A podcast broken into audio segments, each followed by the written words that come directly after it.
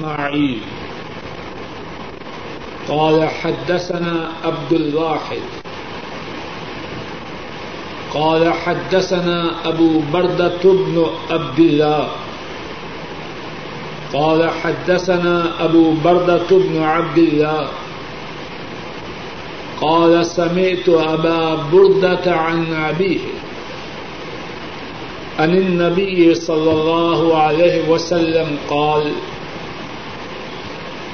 من مر في شيء من مساجدنا أو أسواقنا بنب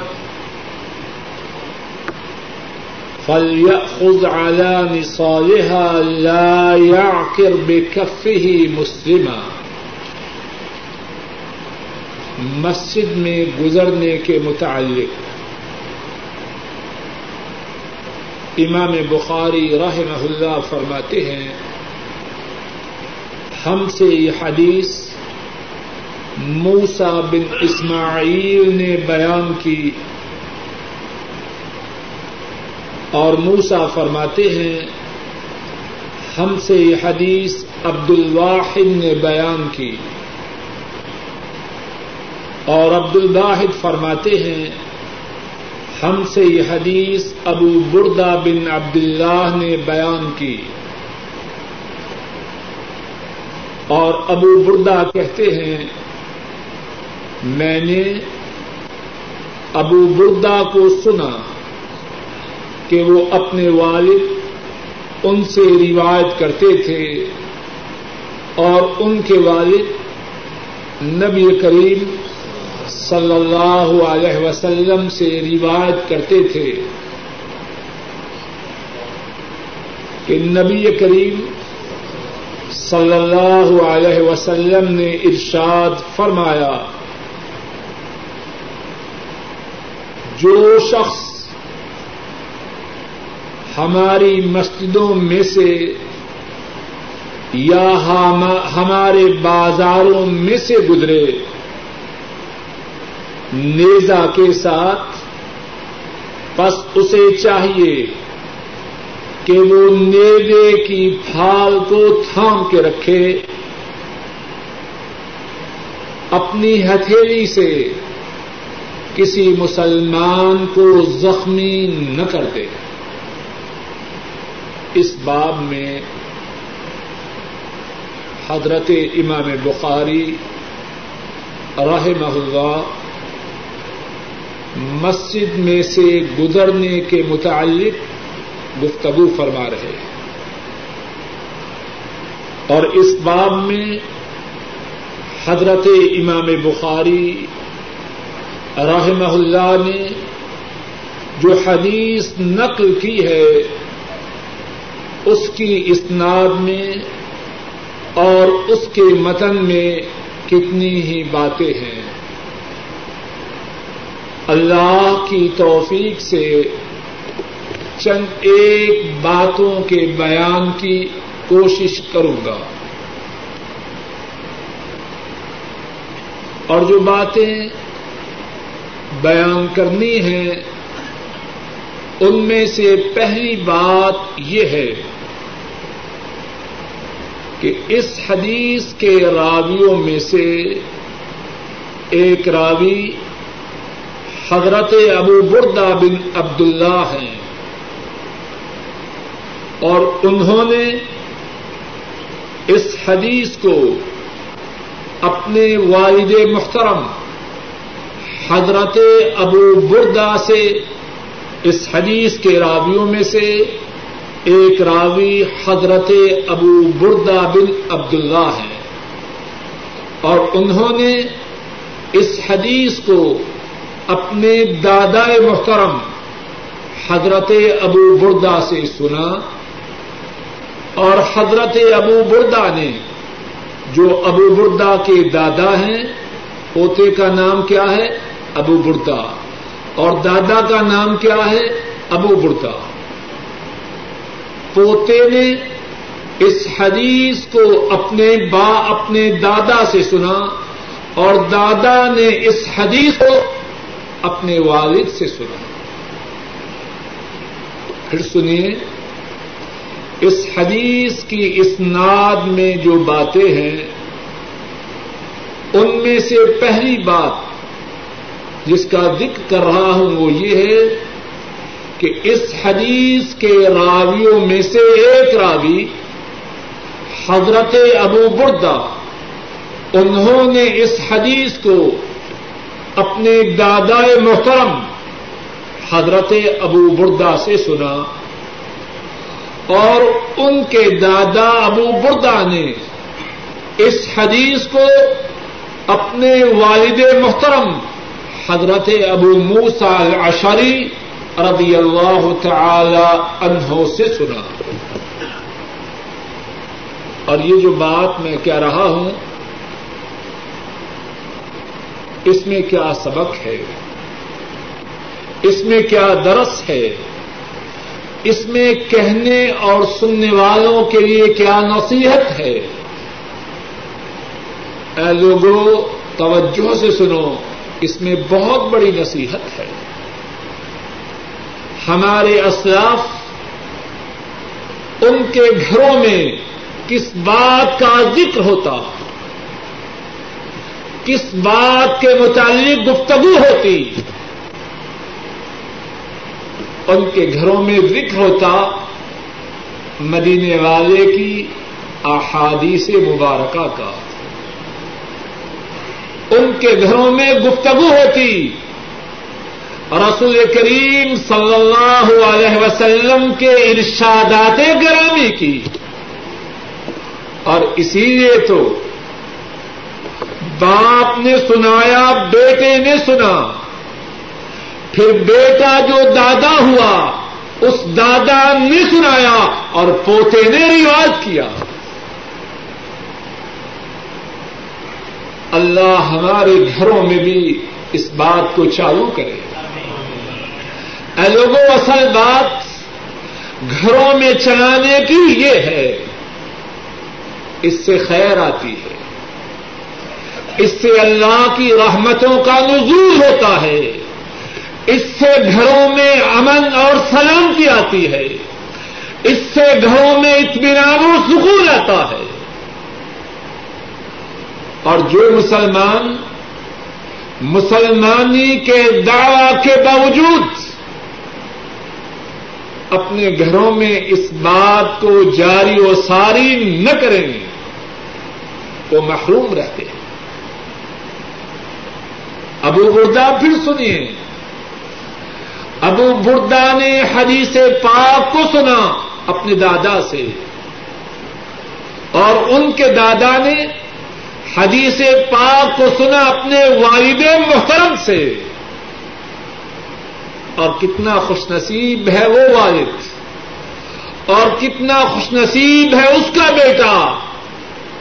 جس نے حدیث کو اپنے باپ سے سنا اور پھر اپنے پوتے کو سنایا۔ کتنی بڑی سعادت ہے، کتنی بڑی خوش بختی ہے۔ اے اللہ، ہمیں بھی اس سعادت سے نواز۔ اس حدیث کی اسناد میں ایک اور بات جس کا ذکر کرنا ہے وہ یہ ہے کہ اس حدیث کے راوی جنہوں نے نبی کریم صلی اللہ علیہ وسلم سے اس حدیث کو رواج کیا، وہ حضرت ابو موسا الاشاری ہیں، رضی اللہ تعالی عنہ۔ وہ کون ہیں؟ ان کا مقام کیا ہے؟ شاید کے گزشتہ سالوں میں اس بارے میں تفصیل سے اللہ کی توفیق سے بات بیان کی جا چکی ہے۔ اختصار سے چند ایک باتیں سن لیجیے حضرت ابو موسا العشاری رضی اللہ تعالی عنہ ان کا اسم گرامی عبد اللہ نے قیس رضی اللہ تعالی عنہ ہے۔ اور وہ ان خوش نصیبوں میں سے ہیں کہ نبی کریم صلی اللہ علیہ وسلم نے نام لے کے ان کے لیے دعا فرمائی۔ صحیح بخاری اور صحیح مسلم میں ہے۔ اور رسول کریم صلی اللہ علیہ وسلم اللہ سے دعا کرتے ہیں۔ اللہ مغفر لعبد اللہ ابن قیس ضبہ وادخله يوم القيامة مدخلا كريما اے اللہ عبد اللہ ابن کیس کے گناہ کو معاف فرما دے۔ اور قیامت کے دن اس کو بہترین داخلہ عطا فرما۔ کتنی عظیم دعا ہے۔ اللہ کے عظیم بندے کی۔ کن کے لیے؟ حضرت ابو موسا العشری رضی اللہ تعالی عنہ کے لیے۔ اور ابو موسا العشری رضی اللہ تعالی ان ان سعادت مندوں میں سے ایک ہیں جن پر مدینے والے کی نگاہ انتخاب پڑی صلی اللہ علیہ وسلم۔ اور جنہیں انہوں نے یمن بطور نمائندہ بنا کے ارسال کیا۔ اور پھر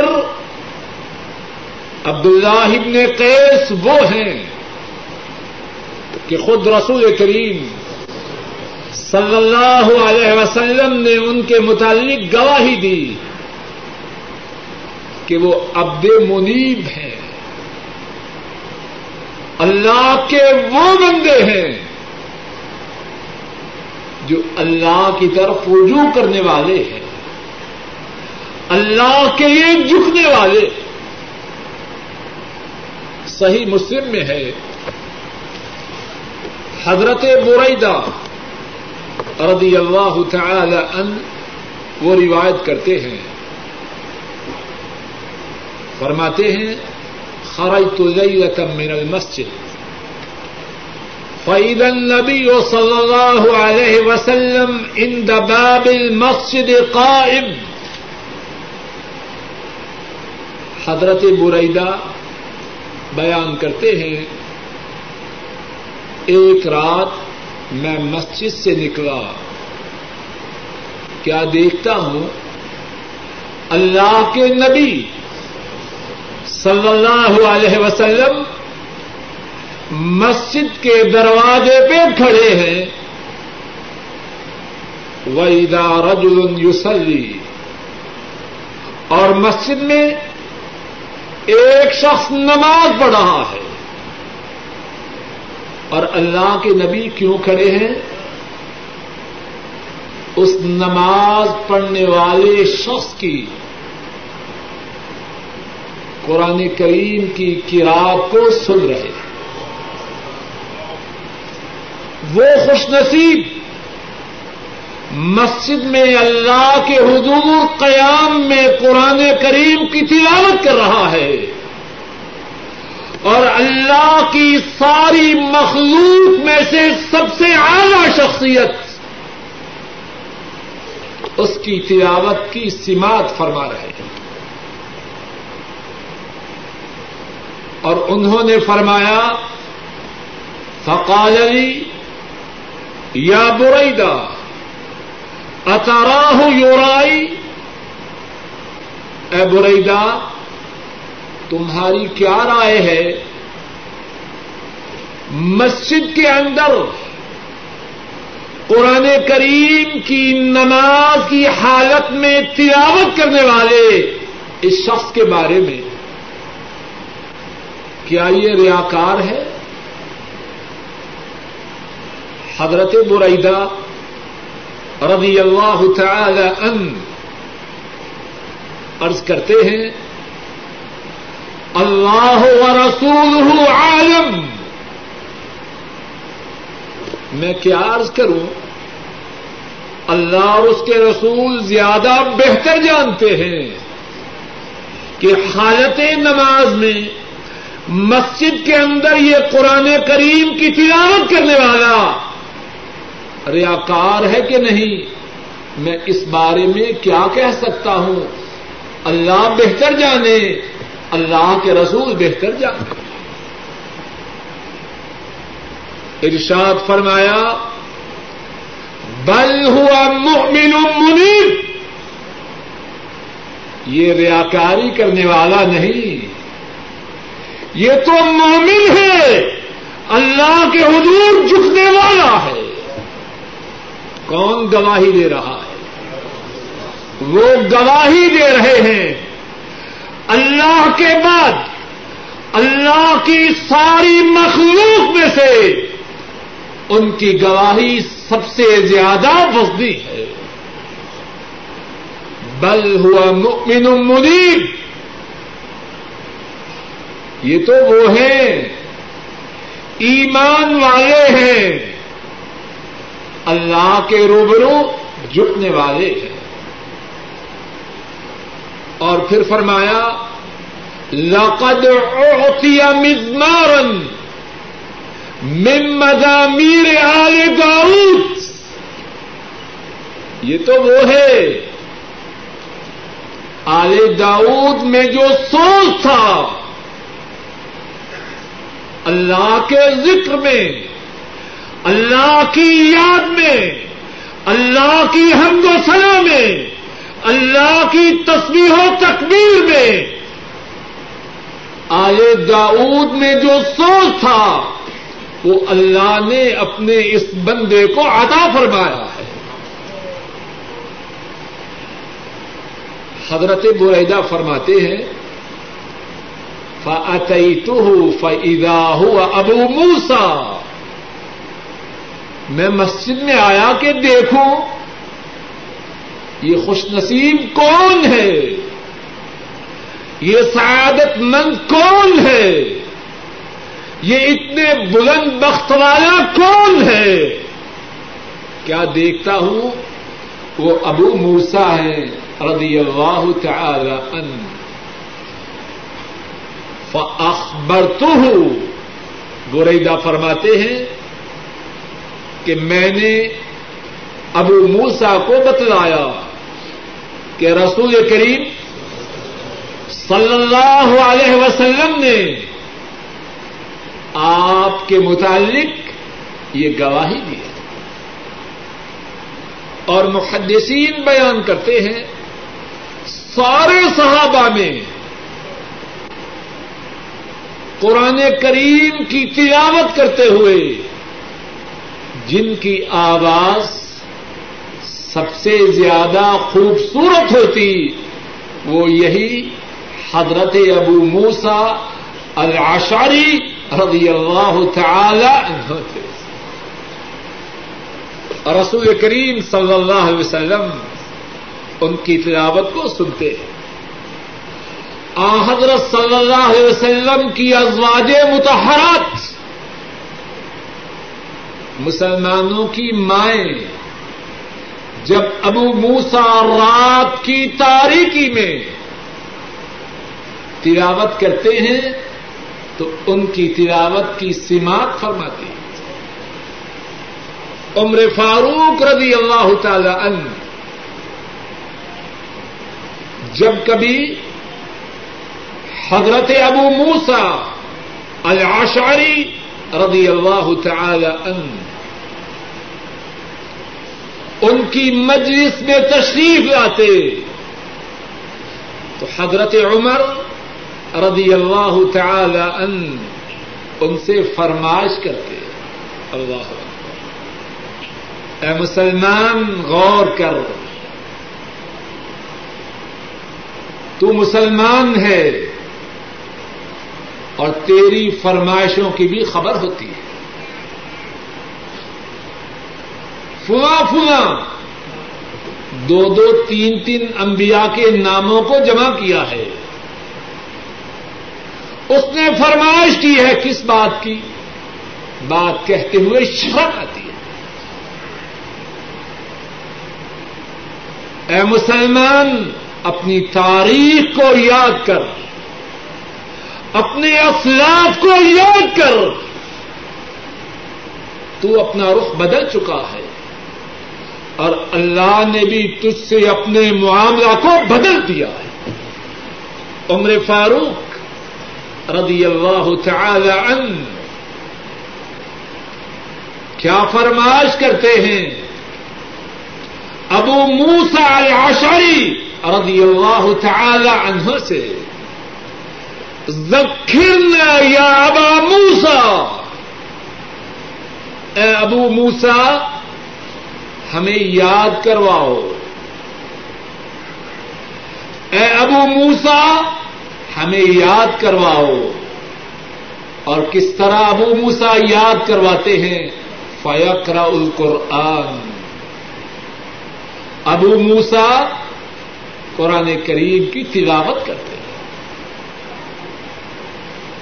اور ایک حضرت عمر ہی نہیں، رضی اللہ تعالی عنہ۔ ابو موسا العشری رضی اللہ تعالی عنہ، جو ان کی قیاس سے آگاہ ہیں، شوق سے، ذوق سے، اہتمام سے ان کی کراط کو سنا کرتے ہیں۔ ابو یوسف، جو حضرت معاویہ رضی اللہ تعالی عنہ کے دربان تھے وہ بیان کرتے ہیں، حضرت ابو موسا رضی اللہ تعالی عنہ دمشق آئے۔ ایک گھر میں قیام کیا۔ رات کا وقت ہوا۔ تو مسلمانوں کے امیر حضرت معاویہ رضی اللہ تعالی عنہ ابو موسا کی تلاوت کو سننے کے لیے وہاں جاتے ہیں جہاں ان کا قیام ہے۔ اور ابو عثمان النہدی بیان کرتے ہیں۔ حضرت ابو موسا رضی اللہ تعالی عنہ ہمیں نماز پڑھاتے تو ہمارا یہ دل چاہتا کہ یہ سورہ البقرہ ساری کی ساری پڑ جائے۔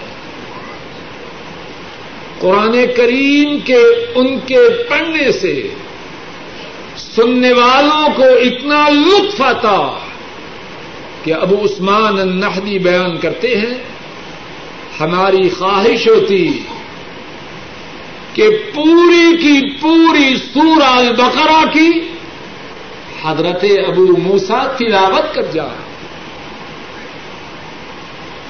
اور یہ حضرت ابو موسا رضی اللہ تعالی عنہ خود ہی قرآن کریم کی تلاوت کرنے والے نہ تھے، بلکہ اس بات کے بھی دل دادا تھے کہ لوگوں کو قرآن والا بنائے۔ حضرت عمر رضی اللہ تعالی عنہ۔ انہیں بسرا کا گورنر بنا کے بسرا روانہ کرتے عمر فاروق رضی اللہ تعالی عنہ حضرت ابو موسا کو بسرا کا گورنر بنا کے بسرا روانہ کرتے وہاں جا کے جو کام سب سے زیادہ توجہ سے کرتے ہیں وہ کیا ہے؟ لوگوں کو قرآن کریم سکھلاتے راوی بیان کرتا ہے، فجر کی نماز پڑھاتے، مقتدیوں کی طرف نم... بھائی دروازہ کھلا رہنے دے۔ فجر کی نماز پڑھاتے، مقتدیوں کی طرف رخ کرتے۔ ایک ایک نمازی کو قرآن کریم سکھلاتے اور ایک موقع پر حضرت انس رضی اللہ تعالی ان حضرت انس رضی اللہ تعالی ان عمر فاروق رضی اللہ تعالی انہوں کے پاس حاضر ہوتے ہیں۔ اور ان کے بھیجنے والے حضرت ابو موسا ہیں۔ عمر فاروق رضی اللہ تعالی ان حضرت انس سے سوال کرتے ہیں کئی فتح الاشاری انس بتلاؤ اشعری کو کس حال میں چھوڑ کے آئے ہو؟ انس بتلاؤ اشعری کو کس حال میں چھوڑ کے آئے ہو؟ حضرت انس عرض کرتے ہیں ترقت یعلم الناس القرآن۔ اے امیر المومنین اشری کو اس حال میں چھوڑ کے آیا ہوں۔ کہ لوگوں کو قرآن کے سکھانے میں مگن تھے۔ انہوں نے تو اپنی زندگی کا مشن، اپنی زندگی کا نصب العین یہ بنا رکھا ہے۔ لوگوں کو اللہ کی کتاب سکھلانا ہے۔ سنیے اور یاد رکھیے، ہم کہاں بٹک رہے؟ کعبہ کے رب کی قسم بٹک رہے عمر فاروق، جن کی عقل و دانش کی ایک دنیا مترک ہے، کیا فرماتے ہیں؟ انہوں کئیس اے انس، اگر آشاری قرآن کریم کی تعلیم میں مگن ہے تو یہ اس بات کی دلیل ہے یہ اس بات کی نشانی ہے کہ ابو موسا عقل مند ہے، دانا ہے دانش مند ہے کہ اپنی زندگی کے لمحات کو اللہ کی کتاب کے سکھلانے میں بسر کر رہا ہے اے مسلمان غور کر۔ تو بھی اپنے خیال میں بہت سمجھدار ہے۔ بہت چاتر ہے۔ بہت چالاک ہے۔ بہت ہوشیار ہے۔ تیری زندگی کن کاموں میں بسر ہو رہی۔ عمر فاروق۔ کس سبب سے؟ کس وجہ سے؟ کس بنا پر؟ ابو موسا کے متعلق فرما رہے ہیں ان کئیس اگر ابو موسا قرآن کی تعلیم میں مگن ہے، تو یہ اس بات کی علامت ہے، اس بات کی نشانی ہے، اس بات کی دلیل ہے کہ ابو موسا گانا ہے۔ عقل والا ہے، سمجھ والا۔ اور ساتھ ہی فرماتے ہیں، ولا تس جب واپس جاؤ، تو ابو موسا کو نہ بتلانا کہ تمہارے متعلق عمر نے کہا کہ تم بڑے سمجھدار ہو۔ اللہ اکبر۔ عمر پر میرے ماں باپ قربان ہو جائے کتنی بڑی شخصیت ہے وہ۔ ابو موسا بہت بڑے کام میں ہے۔ بہت بڑے کام میں ہے۔ لیکن عمر فاروق اس بات سے بھی ڈرتے ہیں۔ ایسا نہ ہو کہ میری زبان سے اپنے متعلق کہے ہوئے تعریفی خیمات سے اس پہ کوئی غلط اثر پڑ جائے۔ فرمایا وہ عقل مند ہے، دانا ہے، سمجھدار ہے، لیکن اس کو جا کے میری بات نہ بتلا۔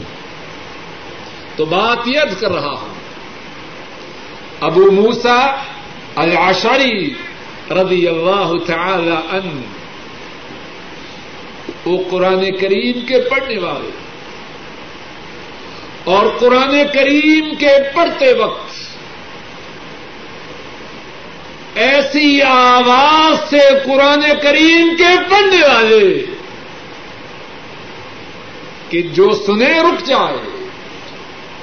اللہ کے نبی، اللہ کے نبی کے گھر والے اہتمام سے ان کی تلاوت کو سنا کرے بسرا کے گورنر رہے کوفا کے گورنر رہے۔ اور جب گورنری سے واپس پلٹے، جس اونٹ پہ سوار ہو کے گئے، اسی اونٹ پہ واپس آئے۔ اپنی گورنری کو مال و دولت کے جمع کرنے کا سبب نہ بتایا۔ اللہ کے جہاد کا ذریعہ بنایا۔ اللہ کے اللہ کی کتاب کی تعلیم کا سبب بنایا۔ جس حال میں گئے، اسی حال میں واپس آئے۔ جس اونٹ پہ سوار ہو کے گئے، اسی اونٹ پہ واپس آئے۔ اس حدیث کی صنعت کے مطابق جو دوسری بات عرض کی، وہ یہ بتلائی کہ اس حدیث کے راوی عبد اللہ ابن قیس، ابو موسا العشاری رضی اللہ تعالی عنہ ہے اور اس حدیث کے متن میں کتنی ہی باتیں ہیں۔ چند ایک باتیں اللہ کی توفیق سے ارض کرتا ہوں۔ اور جو باتیں عرض کرنی ہیں، ان کے سننے سے پہلے ایک مرتبہ حدیث پاک کا ترجمہ پھر سن لیجیے نبی کریم صلی اللہ علیہ وسلم نے ارشاد فرمایا، جو شخص ہماری مسجدوں میں سے یا ہمارے بازاروں میں سے کسی جگہ میں سے گزرے اور اس کے پاس نیزا ہو، تو اپنے نیزے کی پھال کو تھام کے رکھے۔ اپنی ہتھیلی سے کسی مسلمان کو زخمی نہ کر دے۔ اس حدیث پاک میں جو باتیں ہیں، ان میں سے ایک بات یہ ہے کہ مسجد میں سے گزرنا جائز ہے۔ آپ نے فرمایا، جو یا ہمارے بازاروں میں سے کسی جگہ میں نیزے کے ساتھ گزرے، تو مسجد میں سے گزرنا جائز۔ اور امام بخاری راہ اللہ نے اس باب کا عنوان، اس چیپٹر کا ٹائٹل یہی رکھا ہے، باب ہے مسجد میں سے گزرنا۔ دوسری بات اس بات کی اجازت ہے کہ کوئی شخص نیزا لیے ہوئے مسجد یا بازار میں سے گزرے اور جس طرح نیزا ہے، اسی طرح دوسرے ہتھیار۔ ہاں اگر اسلامی حکومت اس بارے میں کوئی پابندی اسلامی مسلحت کے تحت نافذ کرے تو اس کی پابندی کرنا ضروری ہے۔ تیسری بات جو اس حدیث پاک میں ہے اور گزشتہ حدیث میں وہ بات تفصیل سے گزر چکی ہے، لیکن اس حدیث پاک میں بھی ہے۔ کہ جو شخص مسجد یا بازار میں سے گزرے اور اس کے ہاتھ میں نیزا ہو، کیا کرے؟ نیزے کی پھال کو اپنے ہاتھ سے تھام کے رکھے۔ کیوں؟ ایسا نہ ہو کہ کسی مسلمان کو بغیر ارادہ کے غلطی سے، تساہل سے کوتا ہی سے زخمی کر دے۔ کیا بات معلوم ہوئی؟ اسلام میں جن باتوں سے روکا جاتا ہے، انہی باتوں سے روکے جانے پر اکتفا نہیں کیا جاتا۔ توجہ کیجیے اگرچہ یہ بات گزشتہ حدیث میں گزر چکی ہے، لیکن اس حدیث میں بھی ہے اور بہت ضروری ہے۔ اسلام میں جن باتوں سے روکا گیا ہے کہ وہ حرام ہے، شریعت میں ان کے ساتھ ساتھ ان باتوں سے بھی روکا گیا ہے۔ جو ان حرام باتوں تک پہنچانے والی اب نیزا اس طرح پکڑا ہے، اس کی پھال اس کا کنارا اوپر کی طرف، اس میں کیا حرج؟ ہے اس میں تو کچھ بات نہیں حرج کس بات میں ہے؟ بری بات کیا ہے کہ نیدا کی انی کسی مسلمان کو لگ جائے۔ اب اس بات سے مسلمانوں کو بچانے کے لیے کیا حکم دیا کہ نیزے کو اوپر سے تھام کے رکھو؟ نیزے کو اوپر سے تھامنا اصل مقصد یہ نہیں، اصل مقصد کیا ہے؟ کہ اس کے ہاتھوں کوئی مسلمان غلطی سے زخمی نہ ہو جائے۔ شریعت اسلامی میں یہ قاعدہ ہے، یہ ضابطہ ہے، یاد کر لیجیے جو باتیں حرام ہیں، وہ تو حرام ہی ہیں۔ لیکن جو باتیں حرام تک پہنچانے والی ہیں، شریعت میں ان سے بھی روکا گیا۔ ہے اور اس کی مثال گزشتہ درس میں بھی دی ہے۔ پھر سن لیجیے بدکاری زنا حرام ہے۔ اب یہ تو حرام ہوا۔ اب غیر محرم عورت سے مسافہ کرنا یہ بھی حرام ہے۔ کیوں؟ جب ہاتھ ملے گا تو خطرہ ہے۔ شیطان بات کو آگے بڑھائے۔ ہاتھ ملے تو شاید سمجھے کہ ہاتھ ملانے میں خاص بات۔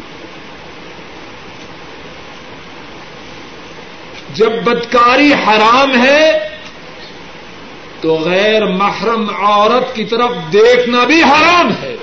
کیوں؟ اس کی طرف دیکھے گا تو شاید کہ اس کے دل میں کشش ہو۔ شاید اس کی آنکھوں کا سحر، اس کی آنکھوں کا جادو اس کے دل پہ ہو جائے اور بدکاری کا ارتقاب ہو جائے۔ بدکاری حرام ہے، تو مسلمان عورت کے لیے یہ بات بھی حرام ہے کہ کسی غیر محرم سے گفتگو کرے تو اس کی آواز میں لوچ ہو۔ کیوں؟ یہ لوچ بدکاری کی طرف لے جا سکتی۔ بدکاری حرام ہے، تو گانوں کا سننا بھی حرام ہے کہ اس سے جنسی جذبات بھڑکتے ہیں۔ حرام کی طرف کھچاؤ ہوتا ہے۔ بدکاری حرام ہے۔ تو ہندوستانی فلموں کا دیکھنا بھی حرام ہے کہ اس سے بدکاری کی ترغیب ہوتی ہے۔ اور ہندوستانی فلمیں تو بات ہوئی۔ جو بھی ایسی چیزیں اسلام کا مشہور اور مسلمہ ضابطہ ہے کہ جو چیز حرام ہے وہ تو حرام ہے۔ جو چیز حرام تک پہنچائے، وہ بھی حرام ہے۔ برائی حرام ہے تو بروں کی صحبت بھی حرام ہے۔ برائی حرام ہے تو بروں کی صحبت بھی حرام ہے۔ برائی حرام ہے تو گندے رسالے بھی حرام ہیں۔ بات کہتا جاؤں؟ شاید کہ کسی کے دل میں بات اتر جائے۔ کتنے ساتھی ہیں۔ بڑے شوق سے گندے رسالے خرید کے اپنے گھروں میں لے جاتے اور گھروں میں جان دے دیا ہے پاکستانی رسالہ ہے، انڈین رسالہ ہے، بنگلہ دیشی رسالہ ہے۔ جمعرات ہے، چھٹی کا دن ہے، خرید کے لاتے۔ اے عقل مند انسان، ہوش کر۔ کیا تو چاہتا ہے تیری جان بیٹیاں بدکاری کی راہ پہ آئیں؟ اپنے آپ سے سوال کر۔ اگر نہیں چاہتا اور یقیناً نہیں چاہتا، تو یہ گندے رسالے اپنے گھروں میں کیوں داخل کرتا؟ ہے سوچتا کیوں نہیں؟ جو نہیں چاہتا، اپنے بچوں کو، اپنی بچیوں کو، اپنے گھر والوں کو اسی لائن پہ لاتا۔ اور نہ صرف لاتا ہے، بلکہ اس کے لیے اپنی کمائی ہوئی دولت میں سے بہت کچھ خرچ کرتا۔ ہے ہر وہ ساز و سامان جو برائی کے قریب کرے، جس طرح برائی حرام ہے، اس طرح برائی کے قریب کرنے والا ساد و سامان بھی ناجائز ہے۔ اس حدیث پاک پہ غور کیجیے فرمایا، بازار میں سے گزرو، مسجد میں سے گزرو نیزا تمہارے پاس ہے اس کی پھال کو تھام کے رکھو۔ ایسا نہ ہو کہ اس کی وجہ سے جو نیزا تمہارے ہاتھ میں ہے اور تم نے اس کی پھال کو تھام کے نہیں رکھا، ایسا نہ ہو کہ کوئی مسلمان اس سے زخمی ہو جائے۔ اس حدیث پاک میں ایک اور بات یہ ہے مسلمان کے خون کی اللہ کے ہاں کتنی قدر و منزلت ہے۔ مسلمان کا قتل کرنا، یہ تو دور کی بات۔ مسلمان کا خون بہانا، یہ تو دور کی بات۔ فرمایا تمہارے ہاتھ میں نیدا ہے، تمہارا ارادہ برا نہیں تمہارا نشانہ کوئی مسلمان نہیں۔ لیکن خدشہ ہے غفلت کی وجہ سے، بے توجگی کی وجہ سے تمہارے ہاتھوں مسلمان زخمی ہو جائے۔ اس لیے نیزے کی پھال کو تھام کے رکھو۔ ایک اور بات جو اس حدیث پاک میں ہے، وہ یہ ہے کہ نبی کریم صلی اللہ علیہ وسلم نے نیزے کی پھال کو تھامنے کا حکم دیا اور اس کے ساتھ ساتھ اپنے حکم کی حکمت کو بیان کیا۔ توجہ کیجیے گا کیا حکم دیا آپ نے؟ بولیے۔ نیزے کی پھال کو تھام کے رکھو۔ اپنے اس حکم کی حکمت، اس کا جو سبب تھا، وہ بھی بیان کر دیا۔ کیا سبب ہے؟ لا يعقر بكفه مسلم۔ اپنی ہتھیلی سے کسی مسلمان کو زخمی نہ کرتے۔ رک جائیے، ذرا بات کو سمجھیے۔ بات کے سمجھانے کے مختلف طریقے ہیں۔ ان طریقوں میں سے ایک طریقہ یہ ہے کہ جس کو بات سمجھائی جائے، اس کو یہ بھی بتلایا جائے۔ اگر یہ کرو گے تو یہ فائدہ ہوگا۔ اور اگر یہ نہ کرو گے تو یہ نقصان ہوگا۔ اس سے بات کے دل میں اترنے کے امکانات زیادہ ہوتے کچھ بات سمجھ میں آ رہی ہے؟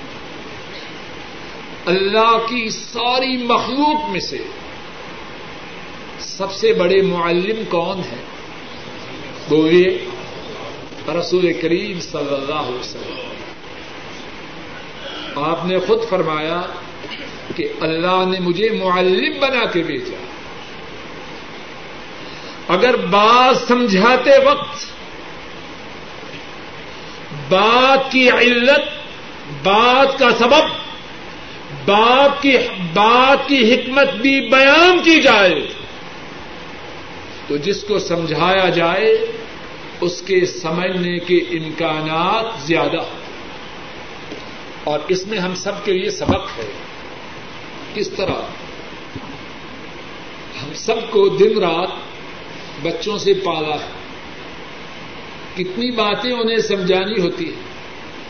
کتنی باتوں سے روکنا ہوتا۔ آئیے اس حدیث پاک سے سمجھانے کا ایک طریقہ سیکھی بچے کو سمجھانا ہے، بیٹا پڑھو۔ ایک طریقہ پڑھو پڑھو پڑھو، کہتے جائیں، بیس پڑھتا ایک طریقہ یہ ہے، ساتھ بتلائیں، بیٹا پڑھو گے یہ فائدہ ہوگا۔ نہ پڑھو گے یہ نقصان ہوگا۔ دونوں میں سے کون سا طریقہ زیادہ مؤثر ہے؟ رسول کریم صلی اللہ علیہ وسلم کی اس حدیث پاک سے اس طریقہ کی نشاندہی ہوتی۔ ہے اور اس کے ساتھ یہ بات بھی سمجھ لیجیے اللہ کے رسول صلی اللہ علیہ وسلم، ان کا کوئی ارشاد، ان کا کوئی حکم، حکمت حکمت سے خالی نہیں۔ ان کی ہر بات سراپا حکمت ہے، مجسمہ عقل و دانش ہے۔ لیکن وہ بھی اپنی بات کی، اپنے حکم کی حکمت بیان کر رہے تو مجھے اور آپ کو کتنی زیادہ ضرورت کچھ بات سمجھ میں آ رہی ہے ہم بچوں کو سمجھاتے ہیں، ہمارا غصے کا درجہ اتنا زیادہ ہوتا ہے۔ کہ حکمت کے بیان کرنے تک ہم پہنچتے ہی نہیں۔ ہم پہلے ہی سے آؤٹ ہو جاتے ہمارے سمجھانے کے یہ طریقہ درست نہیں۔ اگر بات سمجھائی جائے حکمت سے، بعض بدبخت پھر بھی نہیں مانتے یہ نہیں کہ ہر بات جو حکمت سے سمجھائی جائے، سب مان جاتے ہیں۔ بعض بد نصیب پھر بھی نہیں مانتے، ان کا معاملہ تو الگ ہے۔ لیکن اگر جب حکم دیا جائے اور اس حکم کی حکمت کو سمجھایا جائے، تو سمجھنے کے چانسز زیادہ ہوں۔ ایک اور بات اس حدیث پاک میں یہ ہے رسول کریم صلی اللہ علیہ وسلم، اللہ اکبر، میں اور میرے ماں باپ ان کے قربان ہیں۔ امت سے انہیں کتنا پیار ہے۔ امت پر کتنی شفقت ہے۔ یہ جو فرما رہے ہیں، اگر نیزا تھامے بازار یا مسجد سے جا رہے ہو تو نیزے کی پھال کو اپنی گرفت میں رکھو، کیوں فرما رہے؟ لقد جاءكم رسول من انفسكم عزيز عليه ما عنتم حريص عليكم بالمؤمنين رؤوف الرحيم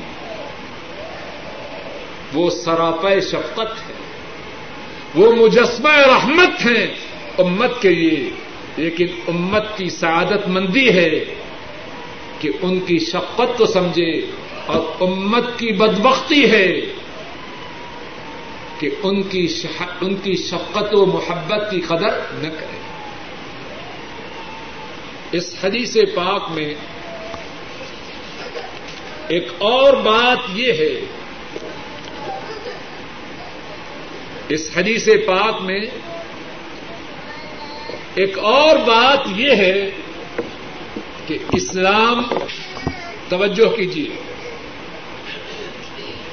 اس حدیث پاک میں ایک اور بات یہ ہے کہ اسلام دین کامل ہے۔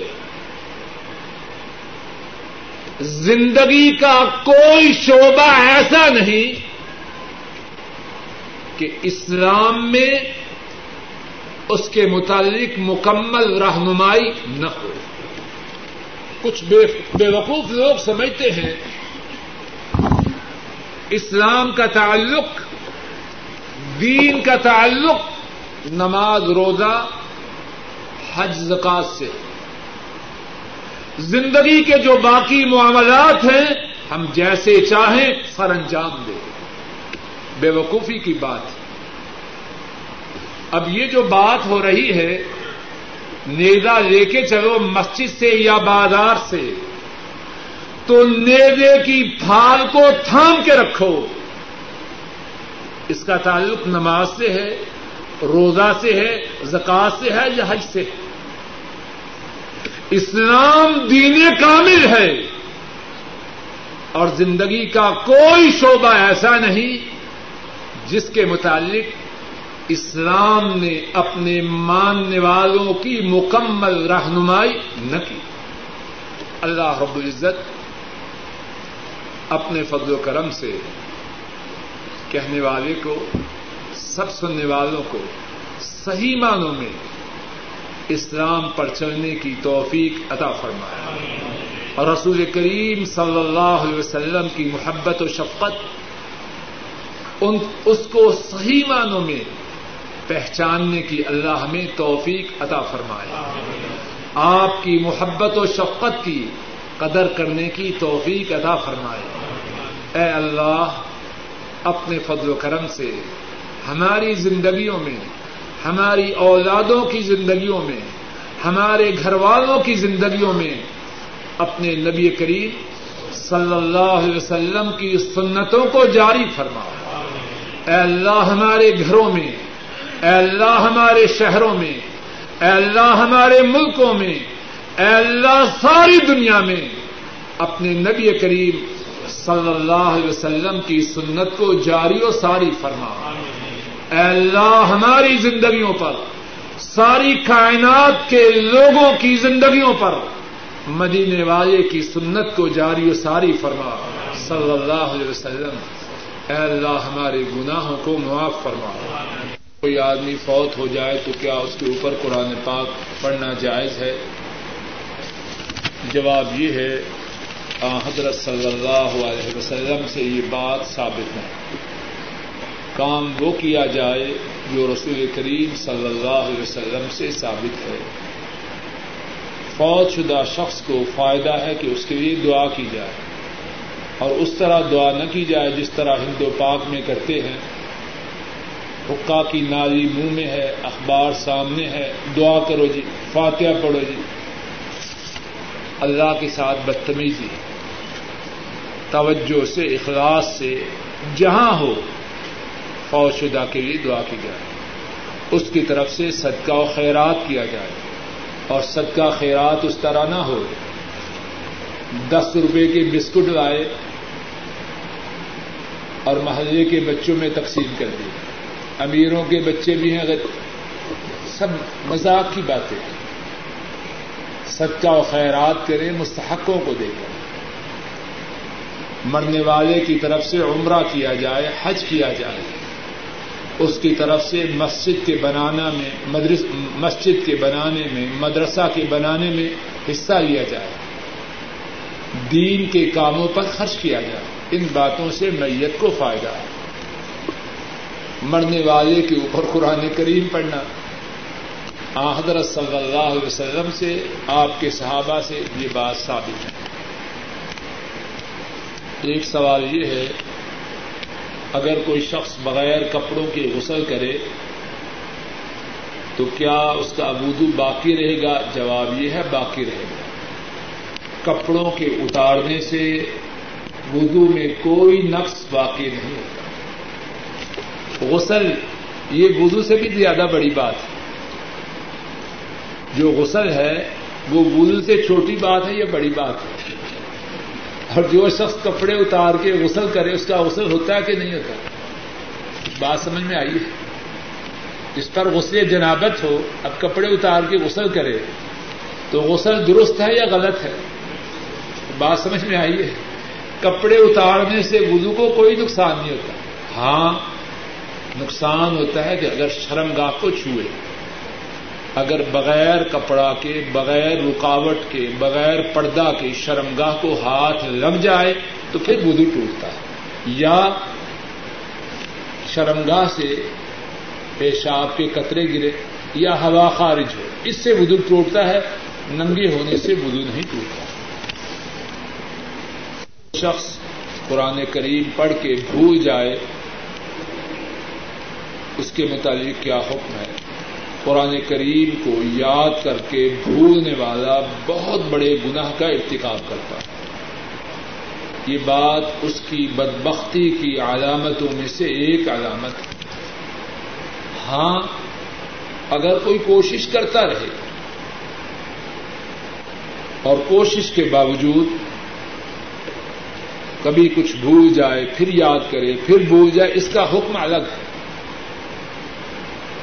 لیکن جو اپنی طرف سے کوتا ہی کرے اور کہ جی بھول گیا، یہ بات اس کی بدبختی کی علامت ہے۔ اور اگر کوئی شخص محنت تو نہ کرے جی میں نے بڑی محنت کی، وہ اپنے متعلق خود فیصلہ کرے۔ کیا اس نے قرآن کریم کے یاد کرنے کے لیے اتنی محنت کی جتنی وہ اپنے دنیا کے کاموں کے لیے کرتا ہے؟ اگر پھر بھول جائے تو امید ہے کہ انشاءاللہ اللہ معذور ہوگا۔ یعنی اگر توجہ ہی نہ کرے اور بھول جائے تو بہت بڑے گناہ کی بات ہے اور بدبختی کی علامتوں میں سے ایک بہت بڑی بدبختی کی علامت ہے۔ کہ ایک شخص ٹیلر کا کام کرتا ہے، سلائی کے لیے جو کپڑے آتے ہیں کچھ کپڑا بچ جاتا ہے۔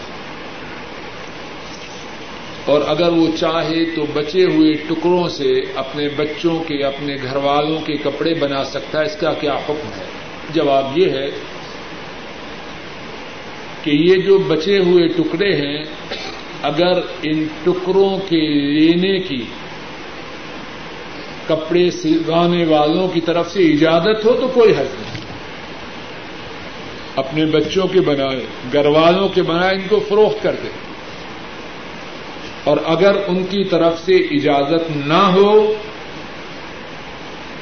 تو ان کا رکھنا، ان کا استعمال کرنا، ان کا بیچنا تینوں باتیں حرام ہیں۔ اگر کپڑے سلوانے والوں کی طرف سے اجازت نہ ہو، رکھنا بھی حرام ہے استعمال میں لانا بھی حرام ہے اور بیچنا بھی حرام ہے۔ اور اگر وہ تردد میں ہو، پتہ نہیں، اجازت ہے کہ نہیں، تو پوچھ لے۔ میرے خیال میں پوچھنے میں جو رکاوٹ ہے، وہ شیطان ہی ہے۔ کہ شیطان کہتے ہیں، نہ پوچھ یار گھو کو کام چل رہا ہے پوچھ لیا تو بہانہ ختم ہو جائے۔ اور پوچھنے میں کیا رکاوٹ ہے؟ پوچھ لیں اگر اجازت دیں گے، بسم اللہ نہ دیں۔ تو اللہ مالک ہے کہ وہ دس بیس ریال کا کپڑا دے دے، اللہ اسے ہزاروں عطا فرمائے۔ جو خزاب ہے، جس میں کالا ہوتا ہے، اس کا استعمال کرنا ناجائز ہے۔ کہنے، سننے، سمجھنے اور اس پر عمل کرنے کی توفیق عطا کرنا ایک چھوٹی سی بات کی طرف سب ساتھیوں کی طرف توجہ دیوانا چاہتا ہوں اور میرا یقین ہے کہ ساتھی پہلے سے بھی باخبر ہیں۔ سعودی عرب میں جو حادثہ ہوا ہے اور اس سے پہلے بھی ہوا ہے،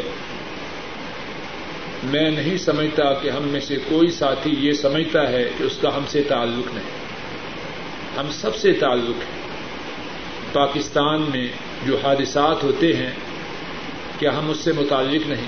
ہر حادثہ ہمارے لیے تشویش کا سبب ہے۔ جب حادثہ ہو جائے تو وہ کسی میں فرق نہیں کرتا۔ کوئی شخص اپنے آپ کو محفوظ نہیں سمجھ سکتا۔ اور اسی طرح جہاں ہم رہتے ہیں، کوئی حادثہ ہو، اگر کسی اور جگہ ہو سکتا ہے تو جہاں ہم ہیں، وہاں بھی ہو سکتا۔ ہے اس اس بارے میں کوئی شخص شیخی نہیں مار سکتا کہ مجھے کیا۔ ایک بات دوسری، ہمارا ایمان یہ ہے کہ سعودی عرب میں ہمارا کعبہ ہے۔ ہمارے نبی کریم سسم کی مسجد پاک ہے۔ اور ہم سمجھتے ہیں کہ اسلام کا یہ قلعہ ہے۔ اس میں کسی قسم کی بد امنی اس سے ہمارے دلوں پہ چوٹ ہوتی۔ تو سب ساتھی اس بات کی طرف ضرور توجہ رکھیں اور اللہ سے دعا بھی کریں کہ اللہ رب العزت سعودی عرب میں پاکستان میں بنگلہ دیش میں سارے عالم اسلام میں امن امان فرمائے۔ اور جو مفسدین ہیں